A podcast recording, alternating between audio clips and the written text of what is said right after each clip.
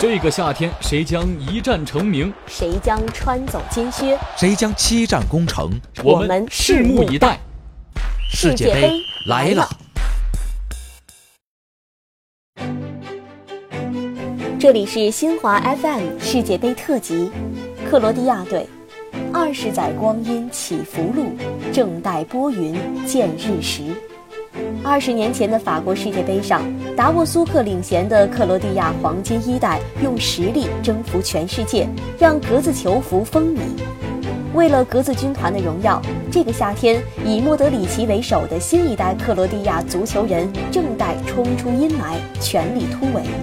一九九八年的法国世界杯，克罗地亚在同阿根廷携手小组出线后，接连横扫德国，力压荷兰，首次参加世界杯便获得季军。辉煌过后的克罗地亚足球多年来不断发展，人才济济。然而在世界杯的舞台，格子军团却深陷阴霾。两千零二年韩日世界杯小组未能出线，两千零六年德国世界杯未能晋级十六强，二零一零年南非世界杯未能入围决赛圈，二零一四年巴西世界杯小组未能出线。细观本届世界杯克罗地亚的参赛名单，称其为新黄金一代并不为过。除了欧洲之王皇家马德里的中场发动机莫德里奇，中后场还有在马德里竞技、国际米兰、巴塞罗那等多家欧洲豪门效力的明星球员，锋线上的皮亚查等攻击手也都堪称世界级。尽管本次克罗地亚人才济济，但回顾其晋级之旅，近来外界对于格子军团可能会重蹈前辈覆辙的担心不无道理。作为适于在欧洲区的种子队。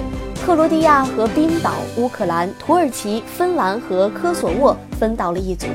就实力来论，除了欧洲杯黑马冰岛队外，格子军团本应横刀立马，稳稳拿下其余对手。但他们最终却要依靠附加赛击败希腊，才踉踉跄跄地搭上去往世界杯的末班车。